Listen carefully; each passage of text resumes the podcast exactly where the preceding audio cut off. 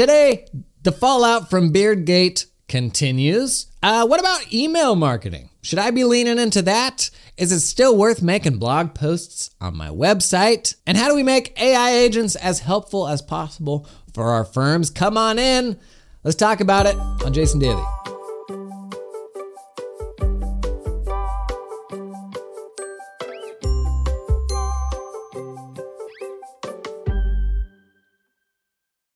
Q&A Wednesday. A lot of fallout still from the beard trimming.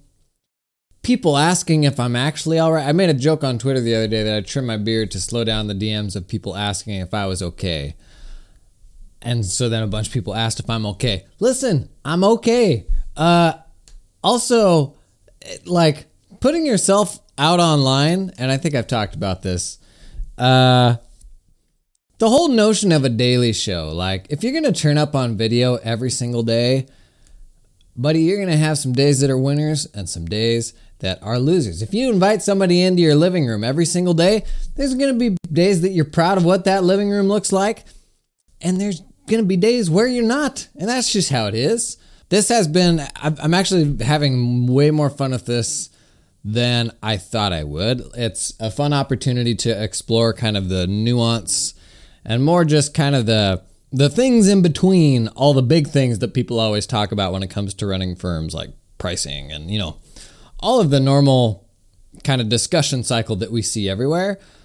I think this has become a fun place to talk about kind of the space in between that stuff that has a big big impact on how we work. And so I've been having a lot of fun with that. Been having a lot of fun with the people that I'm meeting throughout the course of doing the daily show. I don't know if it'll be a daily thing forever. I, I do need to kind of optimize for um, sustainability for me. So it's probably not going to be an every single day thing all the time. There could be days where uh, w- maybe it's just an audio feed too. Like maybe video is going to be too hard. Maybe I'm traveling, something like that. I still think in those cases I would probably post to YouTube still, and it would just be a static image or, or something like that. But, gang, I'm doing great. I'm having a lot of fun. There's going to be days where I'm going to look better than other days, but reminder I got a whole bunch of kids. I got a life. We all got lives, right? That's just that's just how how things are. We're all just not looking at you on camera every day, so you can hide it. Okay, uh, Nathan Sosa. I find a lot of people saying blog posts are not as good as just social media posting. Is that true? So, this was uh, on the episode where we talked about SEO and kind of the value of that trending downwards.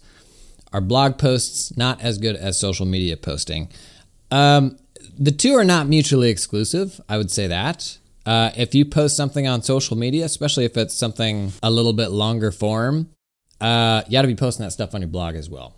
Uh, the blog, you're going to have a much more kind of long term approach to, or that's an asset that you can send clients back to for years.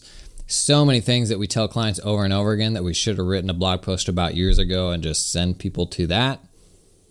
When it comes to discovery, no new people, I mean, virtually no new people are stumbling into your blog posts on your website compared to the reach that you have on social media. So, when it comes to finding new people, the way to find new people is generally not putting a blog post on your website. Uh, that's what social media is most valuable for right now. Like that, that is where you draw new people. The folks that are super into what you do, maybe you get them into your blog. Is there maybe still some value in doing a bunch of blog posts for SEO? Maybe, but the, like the value of that is diminishing by the day. I think the more valuable version of blog posts is to continue doing them to build your own library of context, your own library of thought leadership, because that is an asset for you uh, when it comes to referring clients out to it to answer questions. But also, as we've talked about with some of this AI stuff, the more documented your thought leadership is, the better. But if your goal is to find new people, pull more people into that bubble, social media is the way to do that right now, in my opinion. Alison Reif Martin, you may have explained this already. Can you explain context? Yeah, I keep talking about context, uh, and I've I've realized I'm using context in two different contexts. Teehee. Okay, so there's context limits within the scope of a language model, and those are some nerdy words. Context limits, like, and let's use ChatGPT for example. ChatGPT sits as a chat interface on top of the large language model that is GPT 3.5 or GPT 4. Those models have context limits. That is, they can only remember so much stuff for any given generation. So when you ask it a question and it returns a generation of text, the things that it takes into account to create that generation of generation of text is limited right now in ChatGPT it's limited to 4000 tokens or about 3000 words. A word uh, a the ratio of words to tokens is about 3 to 4 right now. So that means within ChatGPT it will recall like about 8 pages of conversation. If you assume you have about 500 words on a written page, that's about eight, eight pages of information. And that's why you can't use ChatGPT for really like big data processing operations. And at a certain point in the conversation, it begins forgetting this stuff from earlier in the conversation. That is due to context limits. The fact that with each generation of text, it can only take into account so much context to do that. And those context context limits have been going up rapidly. In older versions of GPT, it was way less. GPT-4 has a theoretical context limit of 32,000 tokens, which is a lot, 25,000 words or so. You have to request access to that. I don't know anybody that has access to it. And ChatGPT arbitrarily limits GPT-4's context to 4,000 tokens today. So as far as you and I are concerned, if you're if you're using ChatGPT, the limit is 4,000 tokens, about 3,000 words. So those are context limits for AI models. And I just shared the other day, Anthropic's Anthropic just updated their model to have a context limit of 100,000 tokens, which is wild. I'm doing some playing with that right now. Super cool. You can chuck in huge amounts of information and it can contain, it can take all that into account when it makes a text generation. It can take a huge volume of inf- information into account. That is one definition of context. The other situation where we've been using the phrasing of context quite a bit is around crafting your own source of context for a language model to draw on. So, for example, when you create your own chatbot, which with GPT 4 now, it is good enough to, with some prompt engineering, only refer to the context that you give it. So, for example, let's say I've written 10 blog posts. I can have the text of those 10 blog posts and tell the chat bot only reply with information that you can glean from these blog posts. And maybe those blog posts are 10,000 words, and that's, you know, 14,000 tokens or something like that. Because ChatGPT is currently limited to 4,000 tokens, it can't take all that stuff into account. Practically, what would happen in ChatGPT is it would only remember the most recent 4,000 tokens. There are some ways around this context limit stuff. That was the episode where we talked about embeddings and long term memory for AI. That was a pretty nerdy one.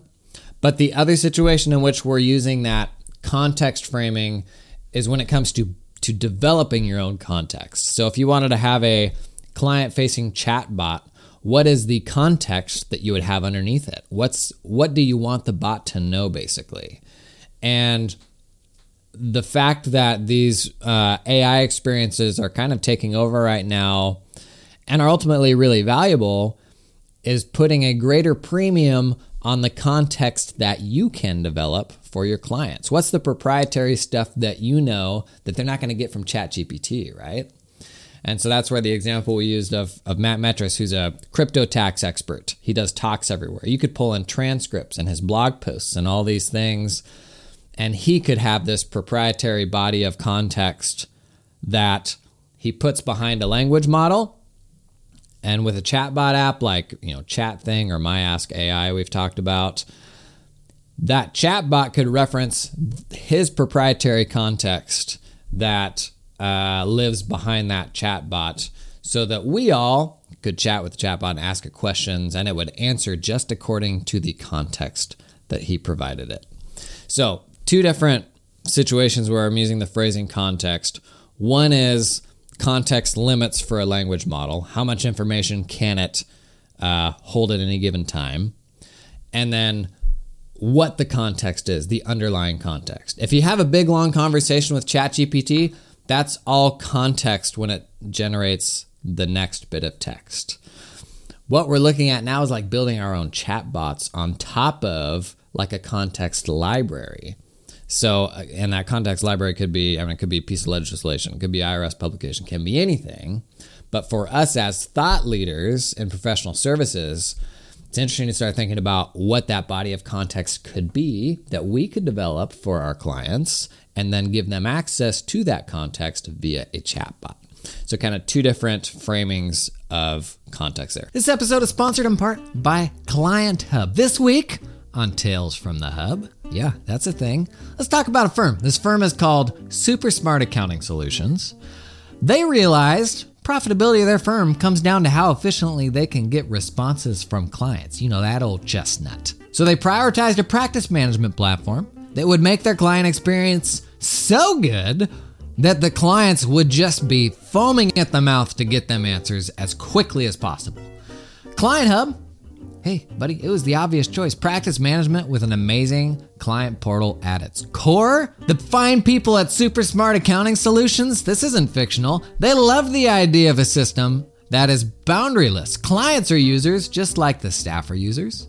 And the client portal's like the core of the product. It's not just this afterthought sort of bolt on thing, right? Client Hub, let me tell you, blew their minds. They loved it. They adopted it. Super easy. They had that sucker going in a week a week. When's the last time you changed practice management systems in a week? Mm-hmm. That's Tales from the Hub. We'll be back with more tales next week. Check out Client Hub at the link in the show notes. Video description, one of those. This episode is sponsored in part by LiveFlow. Let me tell you about LiveFlow, okay? LiveFlow is a powerful product that puts your advanced reporting on autopilot. You know what that means? Autopilot means you just you set it up and it just goes. The software is designed to simplify the process of creating reports by turning your spreadsheet into a scalable and real-time FP&A platform, buddy. This means that you can spend less time manually updating spreadsheets. That's a win, and more time analyzing the data and advising your clients. One of the key benefits of LiveFlow is its ability to automate the process of streamlining reports from QuickBooks. This means you can easily import all your client financial data into Google Sheets, where it can be transformed into a fully customizable thing that can be tailored to meet any of your needs, you little snowflakes. Even do like cool consolidations, custom dashboards, all that stuff. Anything that's in that QuickBooks file, you sync it back and forth. Bada boom, bada bang. LiveFlow is going to do it for you, bud. Learn more, check out the link in the video description, the, the show notes. You know, check out the link. Rob Berger asked about uh, email marketing. Um, uh, and I was on that episode about SEO and kind of where that slots in. Uh, I've never been an email marketing guy, like a cold email marketing guy. I'm 100% an email newsletter guy. Uh, I think an email newsletter is like the top of your funnel and how you capture new people to continue getting information in front of them. So if somebody sees a cool social post that you do, or if somebody comes to your website and downloads a free resource that's valuable for them, how do you make that relationship sticky and how do you get back in front of them on a recurring basis? It's got to be by capturing their email and then doing an email newsletter, or once you capture that email, putting them on a drip campaign. So, some email marketing tools will let you design drip campaigns where you know, two days later, it'll send this email that you've developed. And three days later, it'll send this email that you developed. And you can even set up like branching logic according to what email gets sent if they didn't open the previous one, or what email gets sent if they clicked on this specific link in the previous one. That is a drip campaign. I love those. I think you need to do that because getting that person's email address is how you uh, continue to develop that relationship rather than it being a one time thing. Cold email marketing, I've never been that guy. Uh, I know people who have good success with it, absolutely. To me, it feels like a um, similar to SEO blog writing. It feels like something that's just getting more and more saturated by the day, and AI generated text is making that more and more saturated. So it seems like cold email marketing, like that value of that to me would seem like it's shrinking. But I'd also admit I'm not an expert on email marketing, and um, and how to make the most out of that stuff. The more the to me like the current best paradigm in my opinion is you're publishing helpful content on social media for a very specific type of person with the goal of getting them back to an email list where you then kind of foster that relationship into ultimately making them a client. Uh, Peter, do you think AI will completely take over the accounting profession or completely automate it? Uh, here's kind of how I see this discussion now. And I think this framing is helpful. It's easy to understand. And I think it's something that maybe we ought to rally around more. The notion that, um, you know, a profession or a job or a person, that work is a collection of a whole bunch of tasks.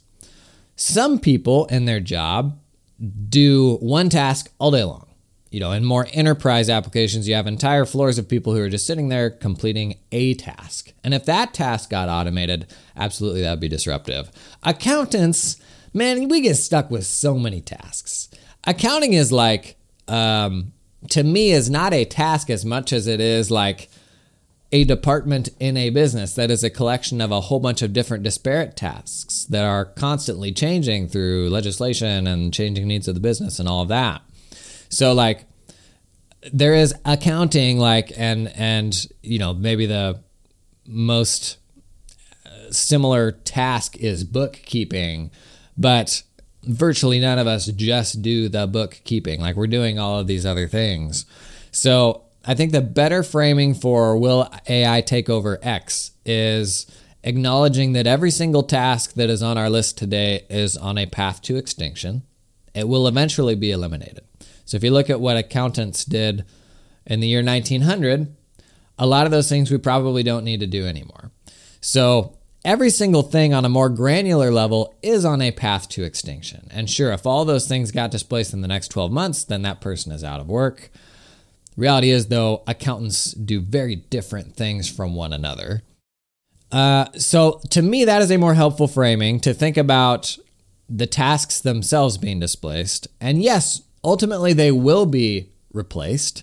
And yes, right now stuff is getting replaced faster, I think, not I think, it is faster than ever before. So some changes that in the past may have taken a decade, now they're happening over the course of years or less. So I don't think that it will like take over the entire profession. It'll absolutely change the profession. Uh, we are we are all laser focused on accounting, but it's changing everything. I mean, we've seen in the last week a huge number of companies have made, you know, laid off thousands of people, quote unquote, due to AI. And I'm always a little bit skeptical of how much of that is like are they just looking to assign a reason to needing to make layoffs? But that's kind of becoming in vogue right now, similar to how the recession kicked off a bunch of um, a bunch of layoffs. Now AI seems to be kicking off a new wave of layoffs.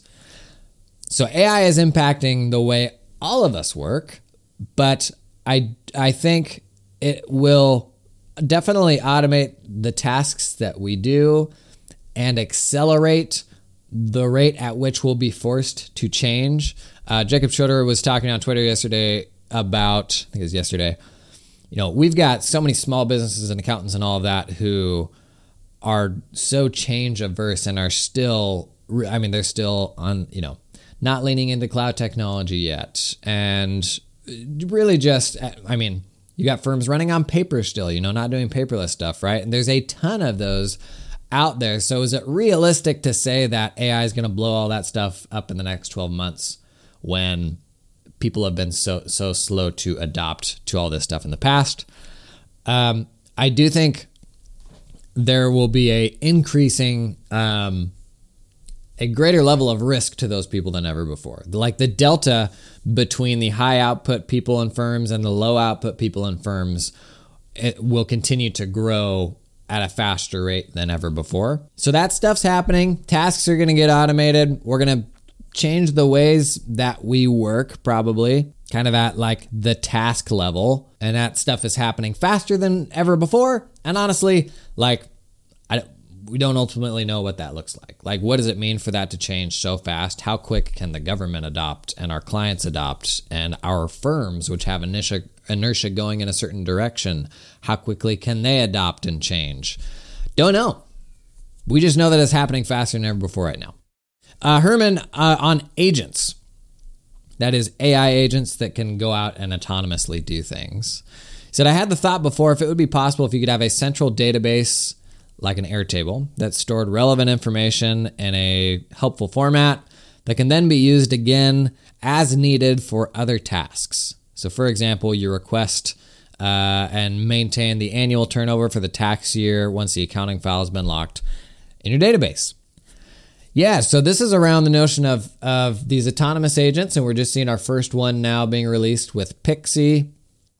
Um, that episode was uh, another week, another killer AI announcement for accountants. How do you make those agents as helpful as possible? Uh, yeah, I think Hector, I think, or Her, sorry, Herman, I think you absolutely will be storing that information in as helpful way as possible for our AI agents. I don't know if that's stuff that we ultimately do or if it's stuff that like our practice management system does, but using the Pixie agent as an example, they're using the Xero API to go out and fetch the net income figure from Xero and the sales figure from Xero. And that API is an example of a database where that you know that information is all stored in a helpful easy to access format so yeah kind of going back to the conversation of context what are all the valuable sources of context within your business from client facing thought leadership to context for you as a manager to say, for all of my team members, you have access to this bot and you can come and ask this bot questions before you need to come and ask me the question.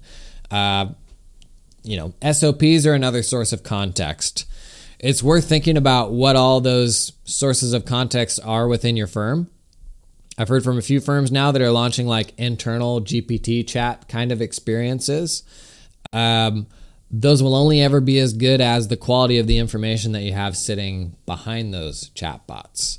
So definitely worth thinking about how can you organize your information and your thought leadership and stuff that is usually distributed in a pretty disparate way like you know, hopping on a Zoom call and doing a training that only ever happens once and it's not recorded. And anybody that you hire after that, it's gone. Like there's no permanence to that information or that training that you did.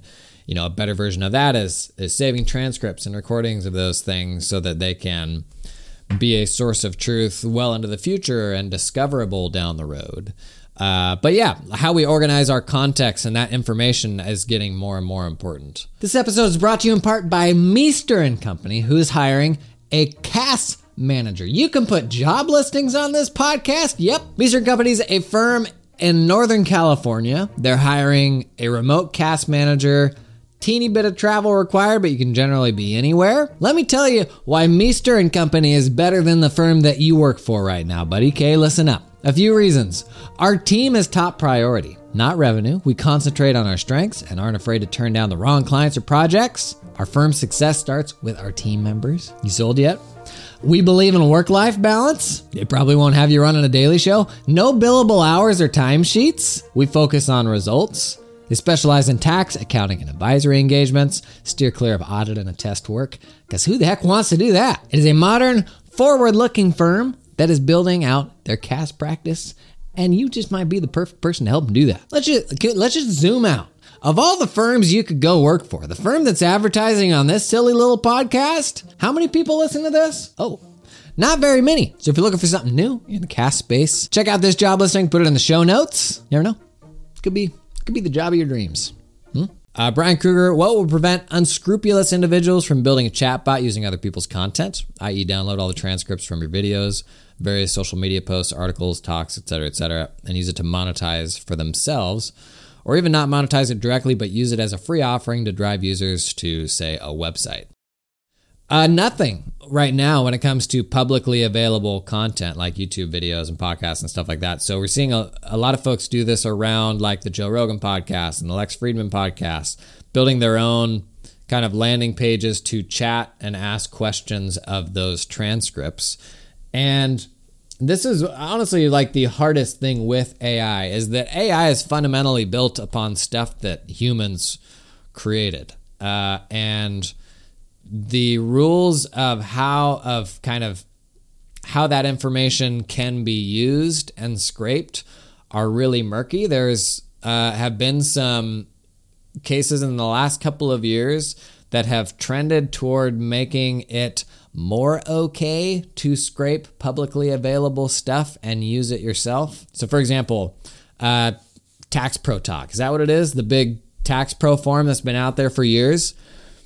You could go out; it's all publicly available. All of the posts, all the forum stuff. I mean, a, a huge percentage of of the GPT models is like Reddit and um, public like discourse places like that where you have rated responses and you can pull the highest rated stuff. So take something like Tax Pro Talk, going out and scraping that entire forum uh, and then building a chatbot on top of it to provide more helpful answers to tax questions. From a technical standpoint, you could do it. The legality of all that stuff is really murky right now. And where we see this most is, is probably around AI art. But some of the same principles apply to anything that we publish I mean, online, like blog posts and stuff like that, or or replying to a Reddit comment. When you post a Reddit comment, are you giving OpenAI permission to train their models with that Reddit reply? It's kind of murky. Um, I will say, you know, that I think I'd used this example before. Derek Sivers, an author, um, he publishes a book every couple of years, and they're generally just compilations of his blog posts around certain topics and it's a it's a printed book and it collects all of those posts kind of around certain themes. And ultimately there's never there's not anything to stop somebody from going out and finding all of those blog posts and reading them one by one. But that function of aggregating them you know is helpful and is valuable and people go out and buy the book. Um, the most helpful aspect to me of like that chat experience right now is that somebody did the work of aggregating all that stuff for you into a single place. That is helpful. There's probably like a celebrity level of like your Joe Rogans where people will go out and do that uh, and stand up that chat bot themselves. And how kosher that is, can you charge for that? Like, I don't know. That's a hard one right now. You look at like the music industry and what those people are going through with somebody being able to spin up a Kanye song and and most people not being able to know the difference. There's a lot of really sticky stuff um, around that right now. Now, the ultimate protection to that, and we've talked about this a bit in kind of the chatbot and context discussions, is proprietary context that only lives behind that chatbot. So obviously, I've got a ton of public context and rolling that all up into a single thing like that's pro- that's it is helpful because you don't have to look in all these different places if you're trying to find a specific answer but i could still put additional context behind that that doesn't live anywhere it's not part of a blog post it's not part of a youtube video anything like that. And the chatbot will not give you explicit access to that underlying context but like it won't it won't generate you know here's all of the context that doesn't live anywhere else but it will let a user chat with it. So that's interesting. If you want to go like one level of kind of abstraction further many of the kind of emerging ai models right now are getting really good by being trained on the state of the art models which right now is gpt-4 so they will train the lesser AI models on GPT-4's output, and it improves the quality of the lesser models. So if you did put something proprietary behind a chat bot, like could you then train another bot on that bot with the proprietary information? Probably. But for most of us, like for what we do and the ways that we would use chat bots with our clients, I think we're most of us are going to be small potatoes enough where that's probably not an issue. I mean, here we are talking about AI chatbots in accounting. Like th- this is not the mainstream group. And if anybody put a GPT, a client facing GPT experience out there in their firm right now, like you would be bleeding edge. If you had that GPT experience in the firm to help junior people or something like that, like you would be bleeding edge. So, too early to know like 100% what all that looks like and attribution for AI context and stuff like that. But that stuff's got to get more fleshed out than it is right now. Nathan, uh, for the FAQ this week, wondering what your thoughts are on remote work trending down by corporate America and bigger firms as well. I don't like, I've never been like a thousand percent remote work guy from the beginning. I've I literally went into an office every single day from the day I graduated college until just this year, and like I'm still kind of getting over that. Um, I, that being said, my accounting practice was re- fully remote from day one. We had people all around the world on that team, and that there wasn't anything really local about that. So I've built both. Uh, at the end of the day, like it is nuanced. Like there is not an absolute great answer. There is, in my opinion, a greater amount of latency um, in remote work, and the, you lose the adjacency to your colleagues where you just pick stuff up because you're alongside them. And there's types of work where that matters, and there's types of work where that really doesn't matter. So, depending on the nature of the business and the stage at which that individual is at, are you in a, a startup that is doing something new and novel, and you are like, everyone is learning by leaps and bounds every single day as they're working on this problem together and, and developing this hard thing? That stuff is definitely suited for in person work or a fundamentally different type of remote work where, like, you are literally uh, in an open forum all day long or something like that. So, there are types of work where eliminating that a little bit of additional friction between how people learn and you know like those serendipitous water cooler conversations where you pick stuff up and just overhearing th- things in the office there's environments where that really matters, there's environments where that doesn't really matter. A place where I think that's hard for almost everyone is when you're just new to a company. Unless you're coming into I mean, unless you're coming into a job where you lick, lick stamps all day or something like that, and the process is very cut and dried, um, I do think, in my experience, like it is a little harder to bring those people along it really forces you to invest in standardization and in systems and so that's that is a huge spectrum of how standardized firms are and how well documented their things are. You should have that no matter what but the solution for that in the past has been oh tina will just come and sit with you and train you for 20 minutes or you'll walk by and you'll see um, you know this other this person's doing something in a different way than you and that's how you'll figure it out. Like we have been that's just how in-person work always was. And so how you how you replicate that in a remote environment is just different. So I think it really depends on the nature of the work. I do think this came up in the the visionary versus integrator discussion. I do think most accounting firms like we're not generally doing earth-shattering visionary types of stuff we may be helping people in a unique way and with your unique voice, but fundamentally, what we all do is pretty similar. And in the context of that discussion, it was like, do you really need a visionary to run an accounting firm, or do you just need an integrator, somebody that'll operate and build the systems and get it done?